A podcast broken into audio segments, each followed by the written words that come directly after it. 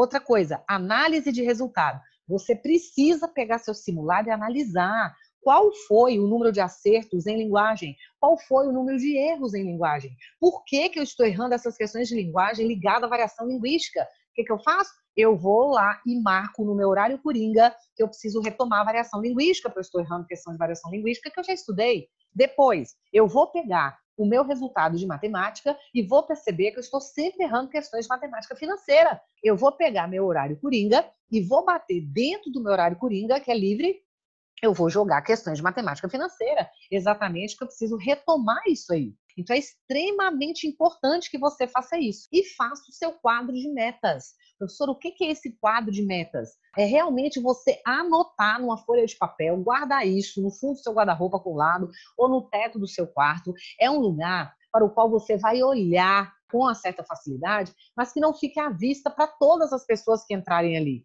É numa porta interna do seu guarda-roupa, é do lado ali do seu espelho, do seu próprio banheiro, vale colocar dentro do box também, não tem problema nenhum mas as suas metas. É tirar quanto em linguagem, é tirar quanto. Coloca o um número lá. Em linguagem, neste ano, eu vou tirar 750. Em redação, eu vou tirar mil. Em tal matéria, eu vou tirar 800. Em matemática, eu tenho condição de fazer 850. E você estabelecer metas. Depois que você estabelecer metas, eu quero que você pense quantas questões eu tenho que acertar para conseguir bater essa meta.